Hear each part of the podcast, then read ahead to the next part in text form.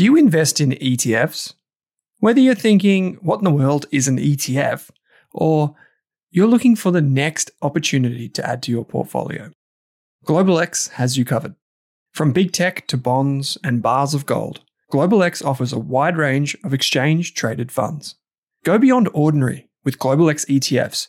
Visit globalxetfs.com.au. That's globalxetfs.com.au. Are you thinking about starting your wealth creating journey, but not sure where to put your hard earned dollars? InvestSmart can help. InvestSmart offers a free quiz that makes it easy to find the right InvestSmart ETF portfolio to help you reach your goals. Just visit investsmart.com.au and hit Get Started. Answer a few simple questions about your goals and how much you want to invest, and you'll get a tailored statement of advice with a portfolio recommendation. You can visit investsmart.com.au for a no obligations free statement of advice. This ad is brought to you by InvestSmart Advice, AFSL 334107. Hey there, here's a quick note. This podcast contains general financial advice only. That means it's not specific to you, your needs, goals, or objectives, so don't act on the information until you've spoken with your financial advisor. You'll find our full disclosure, disclaimer, and link to our financial services guide in the show notes. Welcome to this episode, the first of its kind that we are piloting on the Australian Investors Podcast. In this episode, we're going to introduce you to a new segment we've been wanting to do for quite a while called Core Satellite Avoid. That again is Core Satellite Avoid. This is where we take five ETFs, managed funds, stocks, LICs, REITs, whatever you can think of. We take the five things and we run them through a bit of an investment filter. And we tell you whether we think they could be appropriate for a core portfolio, a satellite allocation, or plainly, it should be avoided. We won't hold back in these sessions, but what we need you to do if you do like it is to let us know via the link in the show notes that says ask a question. If you select the Australian Investors podcast, you can just leave us feedback. You don't have to use it as a question and answer function. And you can request which funds or ETFs you want us to take a look at. It's that simple. In this first episode, we've got the Global X Battery and Lithium ETF. This is the ACDC ETF, what a ticker symbol that is. We've got the VanEck Global Clean Energy ETF, or CLNE, the BetaShares Global Sustainability Leaders ETF, or ETHI, ETHI, as most people know it, the iShares Future Tech Innovators ETF, or ITEC for short, ITEK, and finally the Vanguard Ethically Conscious International Shares ETF, VESG. These five ETFs all have something in common, and we're calling it the future focused ETFs. So we'll be looking at each of these ETFs in order and talking to you a little bit about how they're constructed, what goes into them, etc. Now, of course, we're talking about finance and investing, so what we discuss here on the show is limited to general financial information. When we say something might be good for the core or the satellite, you could plainly disagree, and I'm sure many other financial professionals would disagree too. So it's really important that you read the product disclosure statement of all of these funds slash ETFs that we're about to talk about and of course, never act on the information until you've spoken to your financial advisor. Without further ado, let me know if you like the segment. I'm joined by Mel Vincent, our newest team member here at Rask Australia. I hope you enjoyed this episode of the Australian Investors Podcast. Hello and welcome to this episode of the Australian Investors Podcast, a very special one because we're welcoming Mel Vincent to the airways. Mel, how are you going? I'm really good, thank you. Although a bit cold. How are you? I'm good. I'm good. Probably a bit colder than you because I'm in Melbourne. you're in Sydney. True. Mel, for those of you that don't know, I haven't met her yet. You probably will if you come to one of our 10 events that we're putting on throughout the remainder of 2023. Mel is our head of events and marketing manager at Rask. She joined us from GlobalX, which is a sponsor of the program. We will be talking about one of those ETFs today. But Mel, before I hand it over to you and get you to maybe take us through this episode, Tell us a little bit about yourself. Yeah, so like you said, I am the marketing manager and head of events at Rask. I've been here for what, maybe two and a half months now. It's gone really, really quick. But before that, I worked at GlobalX in marketing, product marketing. So knowing a lot about all the ETFs that are on the market and you know how they can help investors. And before that, I used to work at a actively managed fund, but had a little bit of an interesting background. I actually used to be an actor many, many years ago. I lived in the UK doing that. And when I moved back to Australia, I just studied finance as my postgraduate and decided I wanted to get into the world of finance just because I was interested in investing. So that's kind of what brought me here. Cool. Yeah, it's interesting. And that uh, the active fund that you worked for too was extremely niche. Totally. It was in medtech. So super, super niche, but really interesting. Mm, for sure. Okay, so we're gonna I'm gonna hand over the reins to you for this episode because we're going to do a bit of an ETF flavor. So, given that you have the ETF background and um, you're well versed in all these matters, I thought why don't you host this one and I'll play your guest. Yes. Okay. So Dad, the tables really are turning today. I'm going to be grilling you, Owen, on five ETFs. So we're going to kind of do a core satellite of avoid of five different ETFs. Now, there is so many ETFs that have come to market now. I think there's over, well, well over 250 now, with over 40 ETFs added to the exchange just last year alone. And with more choice, it's great for investors, right? Because they can choose investments and ETFs that suit their personal values and interests. And one of the areas which has really kind of skyrocketed in the last few years is that whole ESG future focus investing. So that's kind of what we're going to dive into today. I was actually at the ASX investor study the other day, and the discussion around ESG investing was really um, interesting it was it found that over 31% of investors are interested in ESG investing.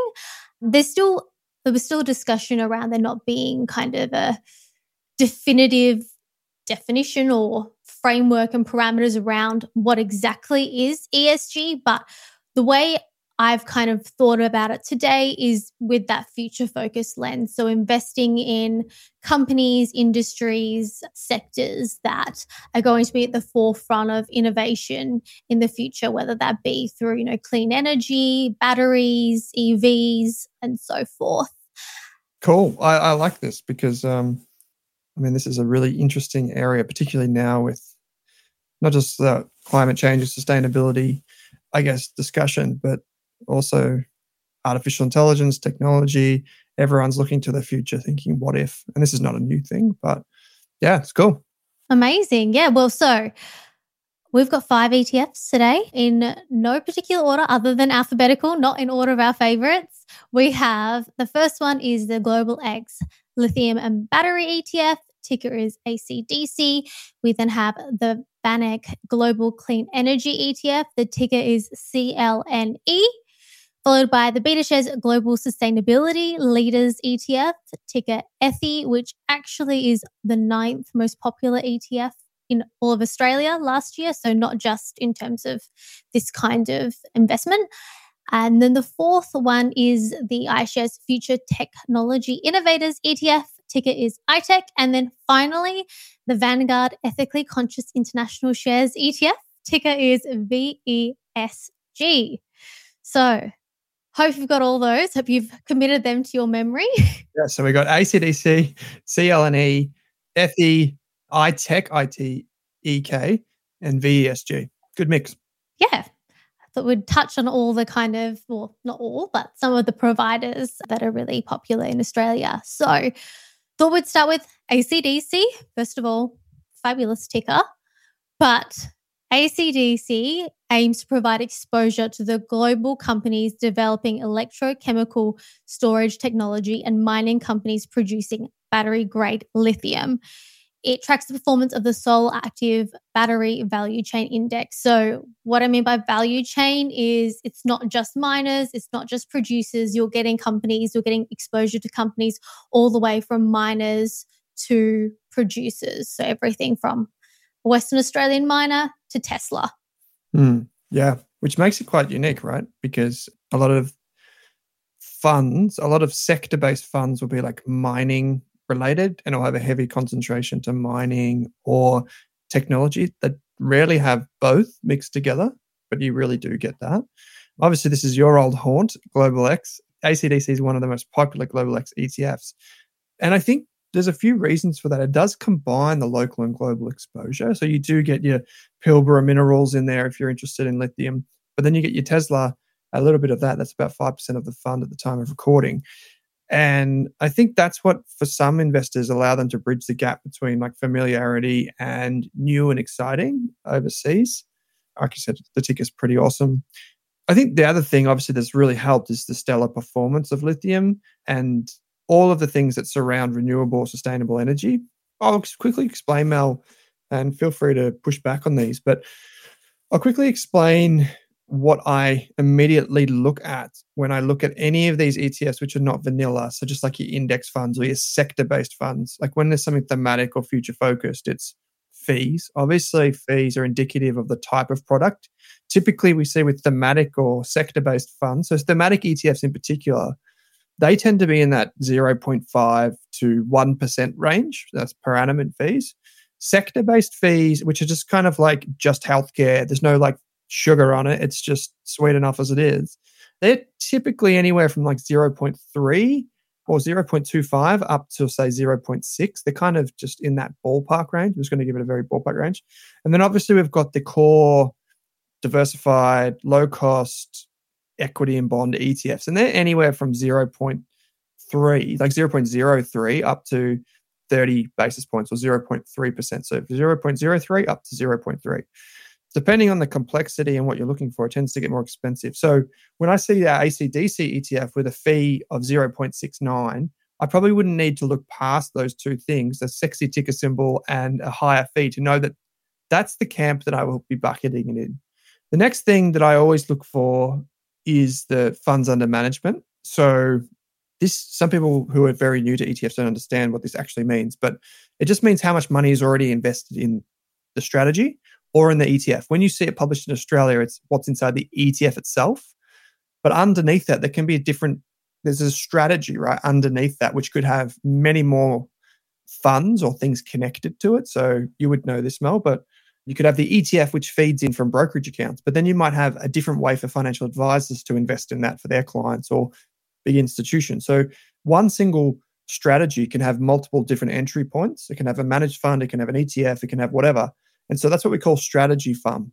But what I'm particularly looking for is the ETF fund because the ETF fund just basically tells you, like, in the sector, there's a reason, like gravity, it's like pulling things towards it. So why is that? Maybe it's other financial advisors, uh, other investment advisors have recommended it.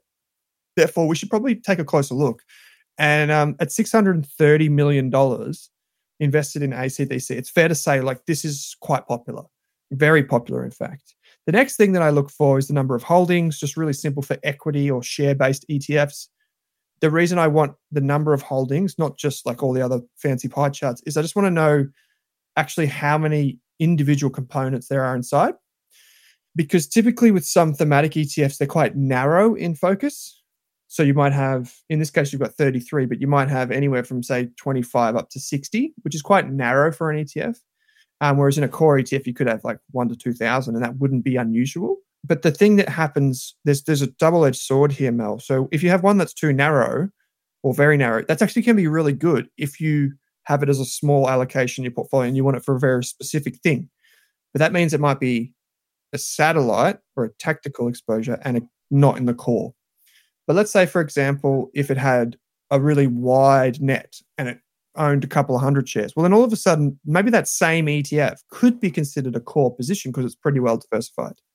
So those are the things that I look at. Then obviously track record and working backwards. I love five year track records. I love three year track records. One year, not so much. In fact, not at all, to be honest, unless I'm just comparing it to see how it's fared in recent economic conditions. But now, all of that, I'd only want to do that once. I may as well do it with ACDC, and then we can use that as a jumping off point for future ETFs. But um, the ACDC ETF, as you know, has performed incredibly well. It's compounded at 28% for three years. So that in itself is going to increase the FUM. It's going to increase attention. And that's because you've got the lithium play, you've got the Teslas of the world, Renault's in there, these types of businesses that are direct beneficiary of electric vehicles. And I know I've ranted, but basically what this means is we've got a pretty high fee, really popular, so it's not, you know, going to go out of business anytime soon. It's not that diversified, it's quite concentrated, even though it does, as you say, provide focus on all of the value chain. So for some investors, I think that most commonly this would be in satellite allocation for most investors because you'll probably get more volatility. It's quite narrow in focus. It's slightly higher fee. Some investors could justify it as a long-term core holding as a very small position. But the problem that you have, Mal, is when people build portfolios, the core portfolios, is they typically like to know if it's global or if it's Australian. So that means that an ETF like this would share because it's partly Australian, partly global. So, in a financial advisor looking at their client's portfolio, they'd be like, well, I've got 20% in global shares, for example, and 40% in Australian or whatever it is. This one would sit between the two. So, it's a little bit harder for them to make it fit in the box. Not to say it shouldn't, but that's one of the things. So, that's kind of my rant. I'm interested what because you worked on the inside of this ETF. What were people saying to you? All of these types of things. I did get really positive feedback, I'm not being too biased, mainly just because EVs are such a big and growing part of everyday life. I mean, government policies all over the world are supporting EVs. And so this fund directly benefits from that government support. If for whatever reason governments stop supporting clean energy, then this would obviously be severely affected. But I suppose this was kind of a play if you wanted direct exposure to this tailwind, I suppose. Yeah, yeah. Well, if you look in the US, like case in point, in Australia and the Victorian market, I know this for various reasons, but uh, the Victorian market, the Victorian government's cutting back on its subsidies of electric vehicles. When you think about that, it's a direct kind of negative for Tesla owners in Victoria. But if you look at, they've still got the national incentives in Australia for electric vehicles. But if you look at um, America, America recently increased subsidies for electric vehicles. And obviously, Tesla being the biggest of that, uh, pure electric, you can now get $7,500 off your Tesla in the United States, which would bring the cost of a Tesla, I think, in the $20,000 range. So this ETF is effectively benefiting from government, massive government stimulus all around the world, not just in America, to support the transition. So by having those Teslas and the Renaults and all those types of businesses that can actually benefit BYD, you get that, which is pretty cool. Yeah, more increasingly seeing BYD on the streets of Sydney recently. I'd never seen one. I knew it was a holding of ACDC. I'd never seen one, and then all of a sudden, I've started seeing them pop up here, here and there. I don't know anyone that owns one, so neither. Yeah, if you own one, let, write into us and let us know what you think. So that's ACDC, and you you said at the start Core satellite avoid. yeah, core satellite avoid. Instead of buy, hold, sell, core satellite avoid, which is the question that people ask, right? Like avoid it, don't bother. Satellite, obviously, it's a smaller position. It's probably three to five years, not five to 10 plus years in the core. I would say for me, satellite for ACDC. I think it sits firmly in there. A lot of people interested in this exposure would definitely see that this is like a top two or three position there may be a, a, case to be made for active ETFs or active funds in here, not just active ETFs to be in here. But I think over the distance of passive exposure to these types of businesses will be appropriate. Yeah, nice. I agree. We will move on to the next one then. So it is the VanEck Global Clean Energy ETF, ticker CLNE. And that fund invests in 30 of the largest and most liquid companies involved in the clean energy production and associated technology and equipment globally.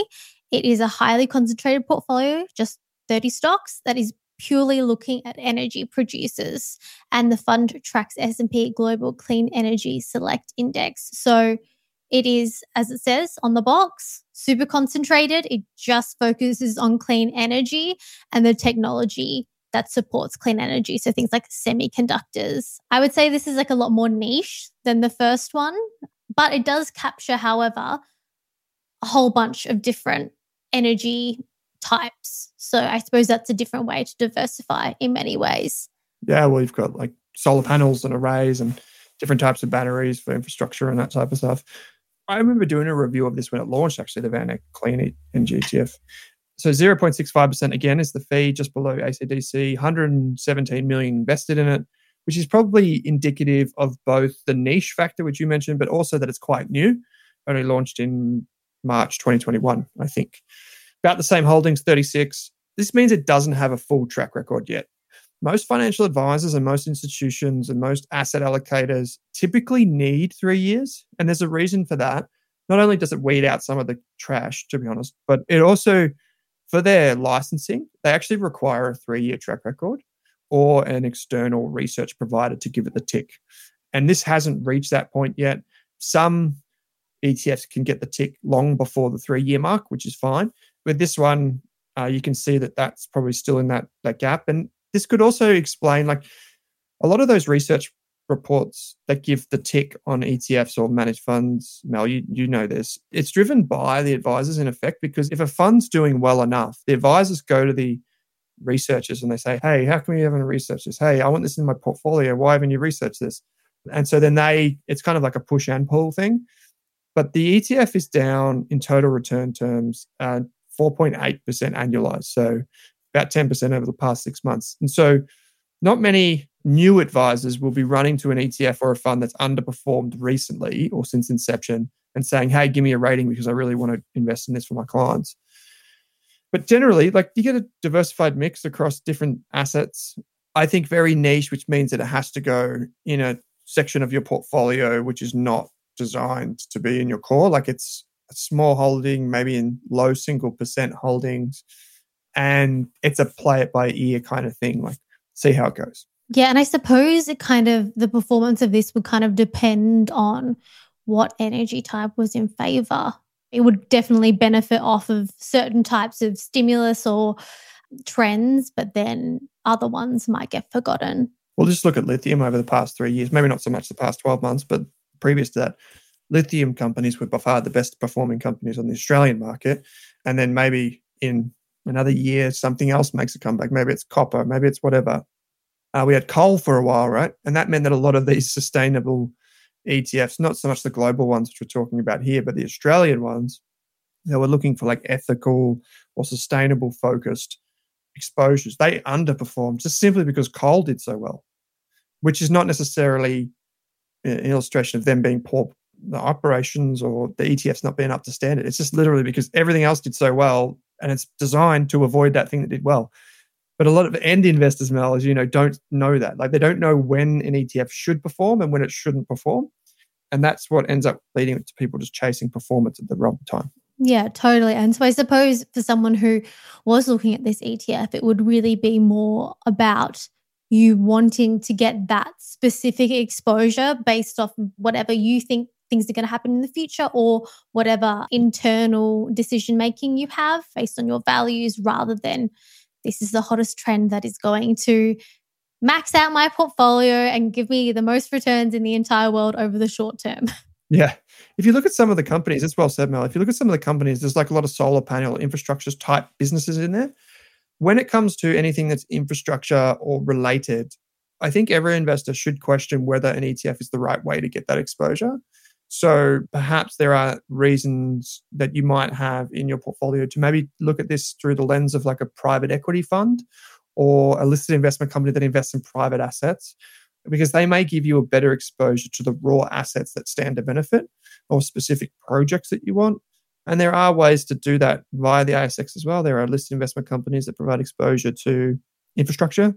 There are some managed funds, like Magellan's really good at doing this with their infrastructure fund. So there are other ways perhaps to get the exposure to these assets that you want rather than through an ETF. Yeah, interesting. That's something definitely that I'm going to have a look into, have a read about, um, and for people to consider. So, what would you say? Definitely not a core. Satellite avoid. I would say it's satellite just, but would, you'd have to have strong conviction. Like I don't own it. I don't have an intention to own it right now, but it's something that you could have a small stake in now as you see that thesis play out over time. Totally. Totally. Nice. So the third one, like I said before, this is actually the sixth, or in 2022, this was the sixth biggest ETF or the most amount of flows into this ETF. And that is the BetaShares Global Sustainability Leaders ETF. What a mouthful. Yeah, they're all a bit of a mouthful, aren't they? Can't get all my words out. But ETHI holds a portfolio of large global stocks identified as climate leaders which have also passed screens to exclude companies with direct or significant exposure to fossil fuels or engage in activities deemed inconsistent with responsible investment considerations. It aims to track the performance of the NASDAQ Future Global Sustainabilities Index.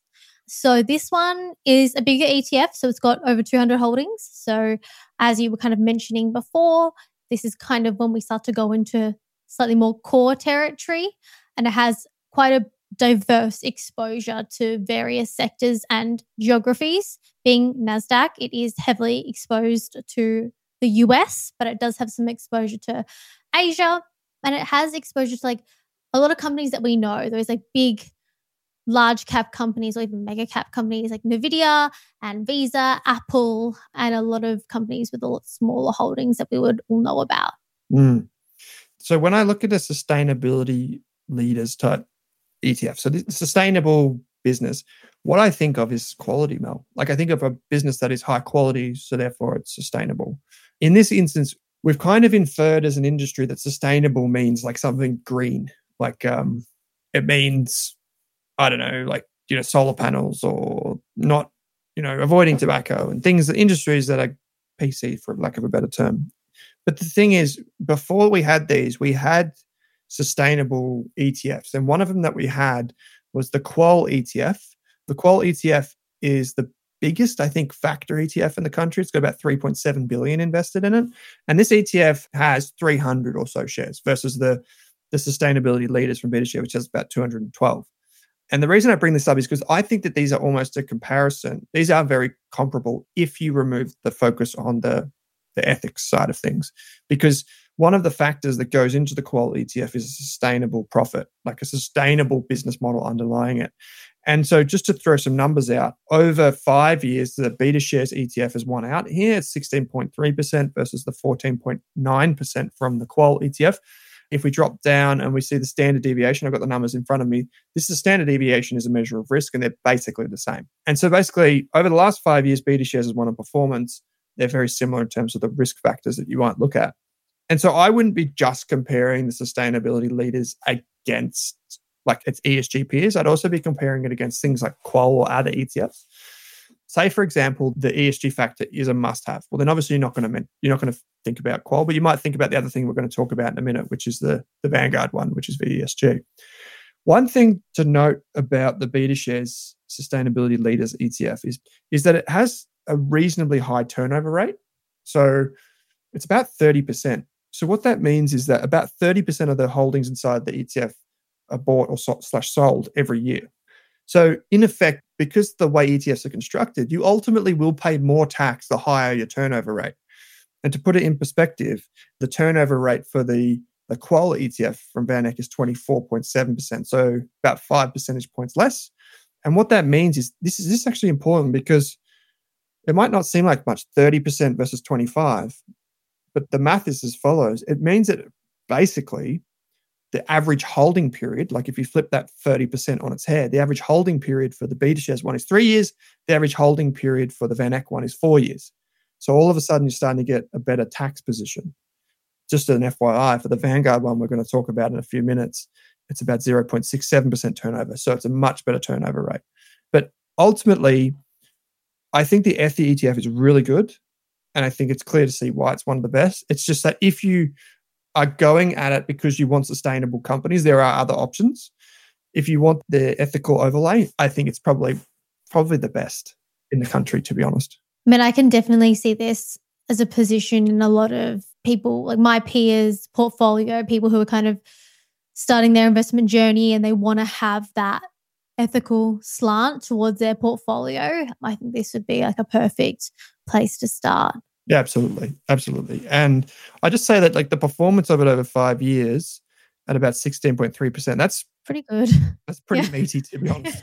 I don't know if that's something that you should rely on if you're making assumptions about the future, particularly in a high interest rate environment. But so far, it's pretty hard to question the ETF. Yeah. So it's a core position for me. Nice. All right. So moving on to the one that you just mentioned, it is the Van. Oh, I lie. So we've got another one. Oh, we've got one that snuck in. Oh yeah, here we won't. We don't need to spend long on this one. Yeah. So we've got the iShares Future Tech Innovators ETF. which the ticker is ITEK, I T E K. And this ETF is a little bit different from the other ones. It is like a fund of funds. So it invests in multiple different iShares ETFs. And the aim of this ETF is to provide exposure to disruptive technology driving innovation and providing solution to global challenges such as automation and robotics, electric vehicles, digitalization, healthcare innovation, smart city infrastructure, and clean energy. Now, this one, like I said, it's a little bit different. It's a little bit maybe confusing to some people. So, first of all, I think the first layer is it is a fund of funds. So, maybe you want to explain what that is. Yeah, sure. So, this is an ETF that invests in other funds, or we would call it fund of funds before ETFs were a thing. Like it was just one fund and takes the money and puts it in others. But it does this in a very regimented way.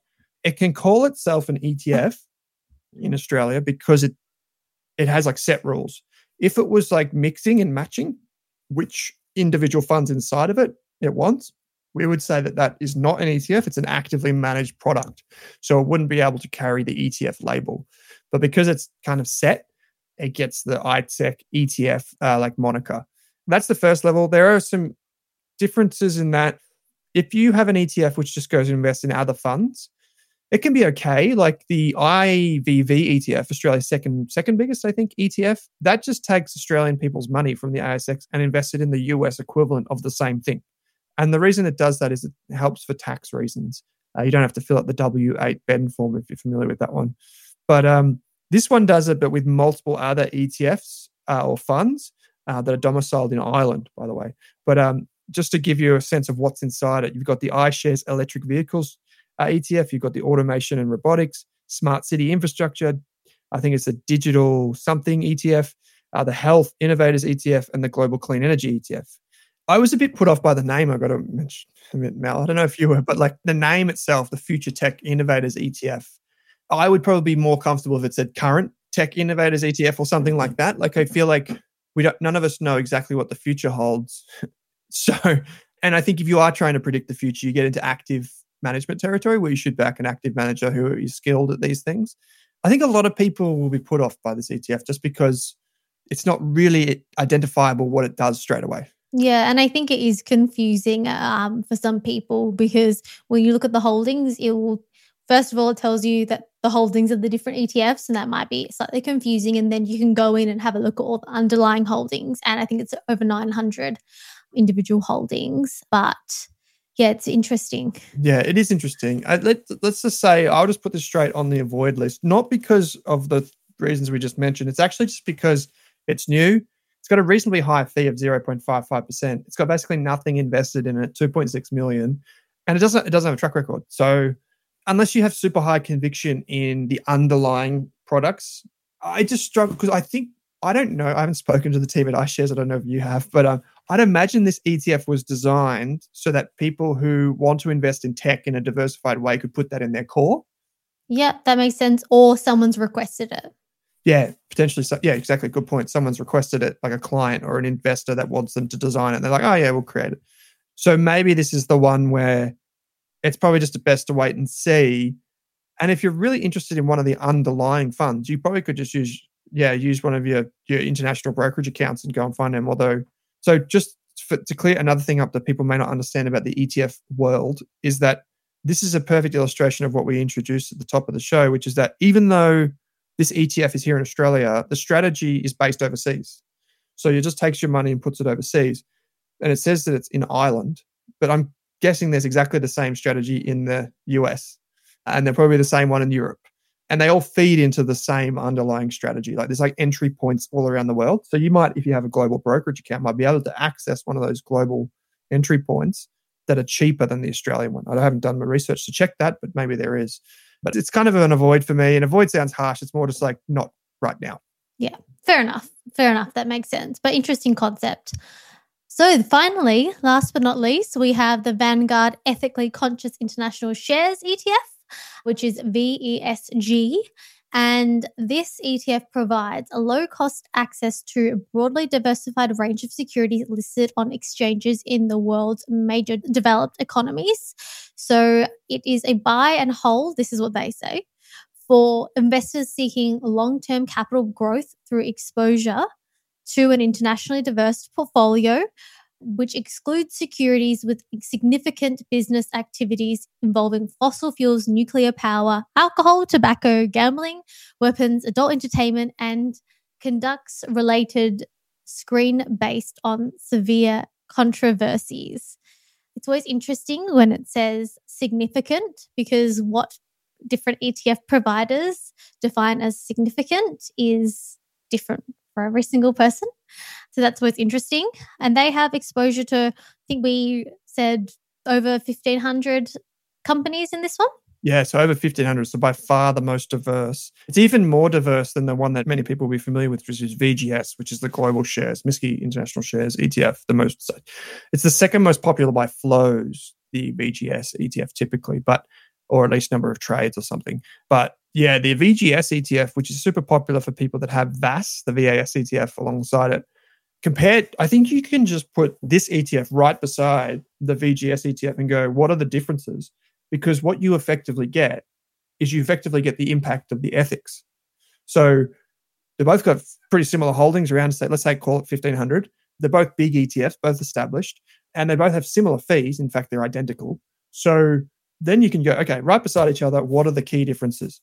Top 10 holdings, exactly the same with VGS, except for the 10th holding, which is in VESG. I think you've got JP Morgan, I think, and in the other one, you've got Berkshire. Yeah. So in VESG, you've got JP Morgan, and in the other one, you've got Berkshire, which is Warren Buffett's company. So everything else exactly the same. Interestingly, even though they've got 1,500 holdings, for VESG, it's got a quarter of its portfolio is just in the top 10. So just to be real quick, Apple, Microsoft, Amazon, Nvidia, then the two alphabets, exactly the same company, but you've got the A and C class. Uh, you've got Meta or Facebook, Tesla, United Health Group, and JP Morgan. That's the top 10. It's, and like I said, it's basically identical in exactly the same order for the VGS, except you've got Berkshire for JP Morgan. And then there's obviously a gigantic tail. I have a question about these ETFs that have such large amount of holdings. I mean, I suppose the theory behind ETFs is you are getting the average of the market, right? But what I find interesting is with these ETFs, some holdings, you have such a minute exposure to them. Is there any point? Because I suppose if it does underperform a small exposure, it's not really going to affect it majorly. But, you know, if you have a company that has a small exposure, does really, really well and outperforms, you're also not going to feel an effect. So, does it actually mean anything? Yeah. That's a good question. It's a really good question. And the answer is yes and no. And the easier example, like 1500 is a big number. It's like trying to calculate how many, I don't know, rulers it is to Mars or something like that. Like your brain goes funny. With this one, you're probably better off looking at, like, say, the Vanguard VAS ETF, the biggest ETF, once again, with the BetaShares A200 or insert name. And what you'll see is that they're pretty much the same maybe one outperforms the other. In the Australian market, it tends to be the case that the 200 slightly outperforms the 300, but um, you tend to get more volatility with the 300. So you tend to get that tail wagging the dog a bit, if you, for lack of a better phrase. So there's really no difference. It's very minute, except you get a bit more volatility. Now, with something like this, what we find is a similar case with IVV, the iShares ETF that has 500 shares it's slightly outperforms VGS because it's super diversified. But the thing is, this Mel, it's actually what happens because VGS and this one have exposure to Europe, but IVV doesn't.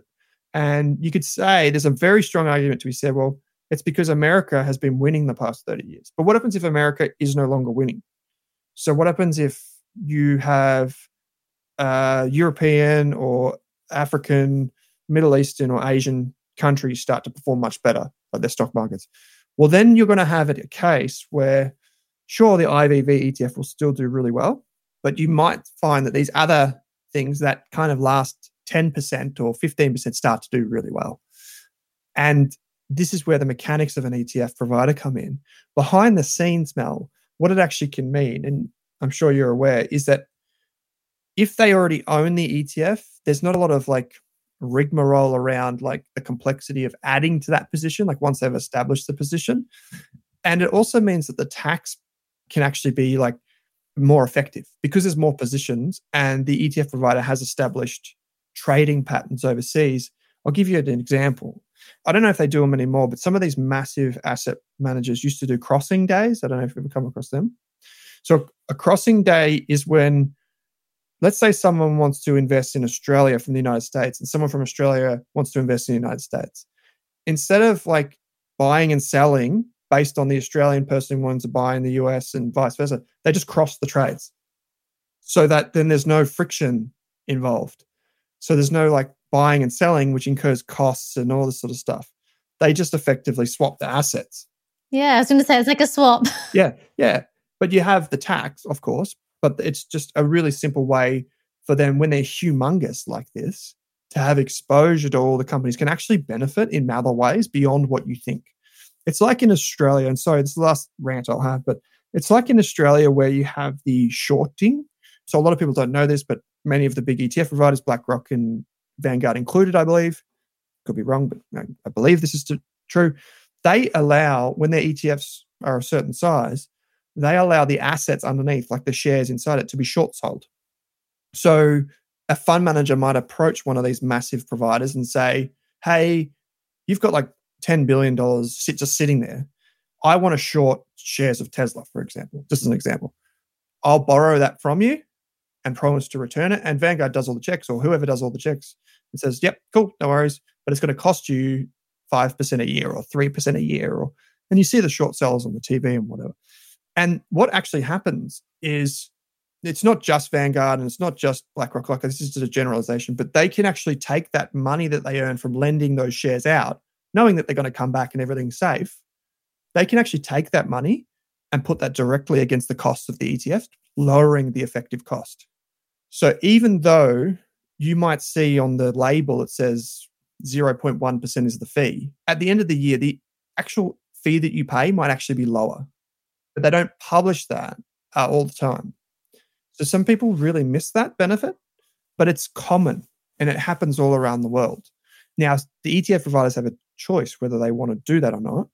You'd have to follow up with Vanguard Australia or BlackRock or whoever you want to follow up with to check that. But that's another benefit of having a wide net is because you can potentially do things like that.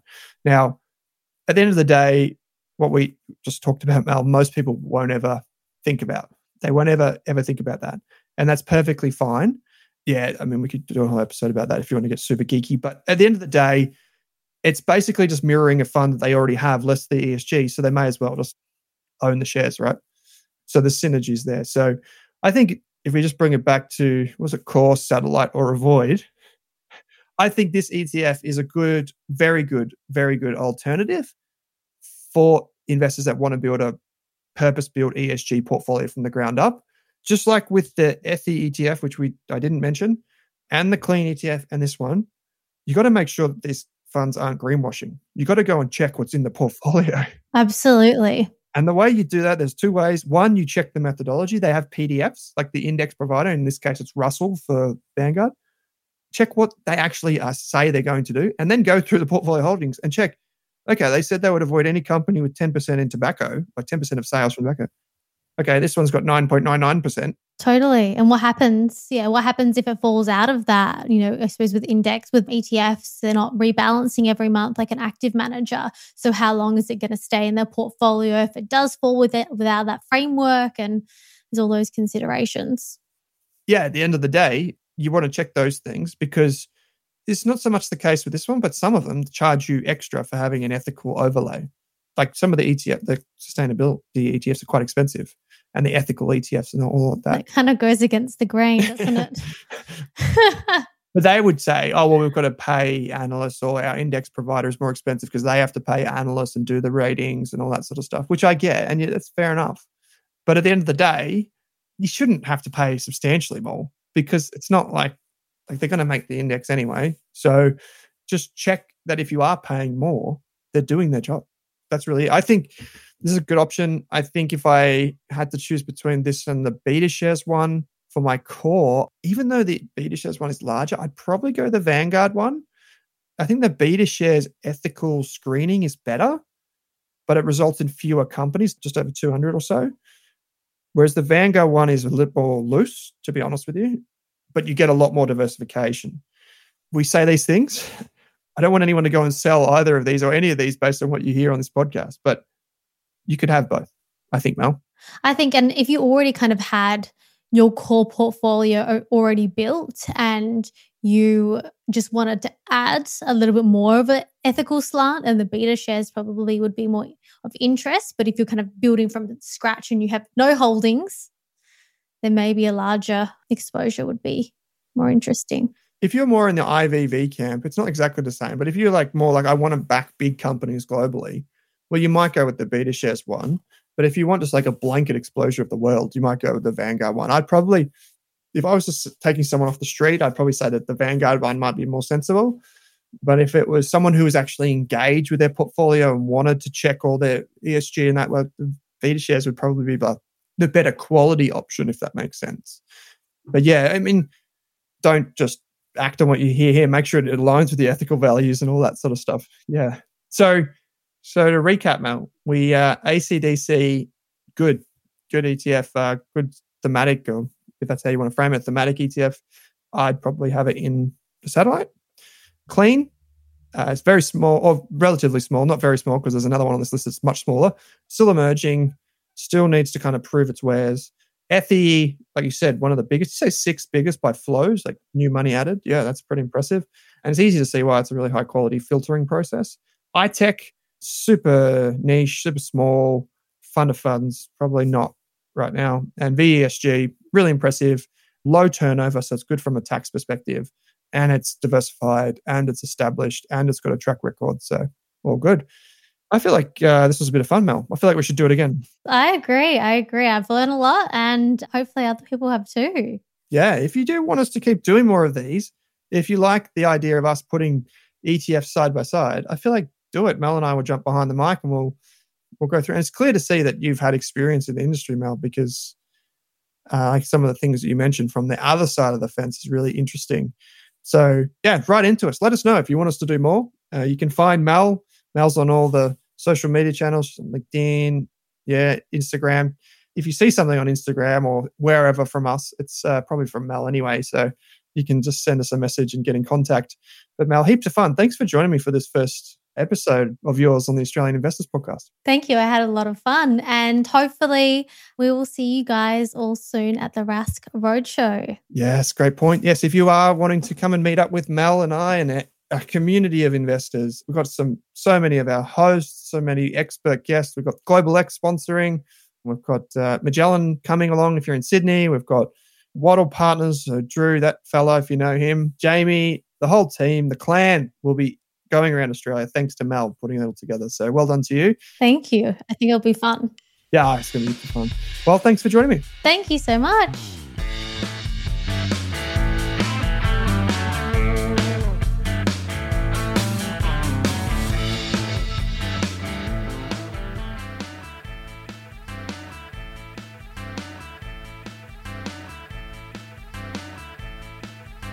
For more than a decade, I've been hunting for the best investors and their methods, strategies, and tools for investing. After years in the industry, countless books, a few degrees, and 1,000 podcasts and live shows, I've rolled this accumulated knowledge into something called Rask Invest. If you've ever heard me talk about a core and a satellite, active and passive, true long term compounding, or you simply want to know exactly how I would invest, now is your chance. Rask Invest is our new investment service, designed for all types of investors who want professional management of their core portfolio at a low cost from a team they trust. Rask Invest helps you automate your wealth creation and passive income. Simply click the link that says Invest with Owen in your podcast player to join one of our live platform walkthroughs or book a call with us. You can also view the Rask Invest PDS and TMD and get invested with me.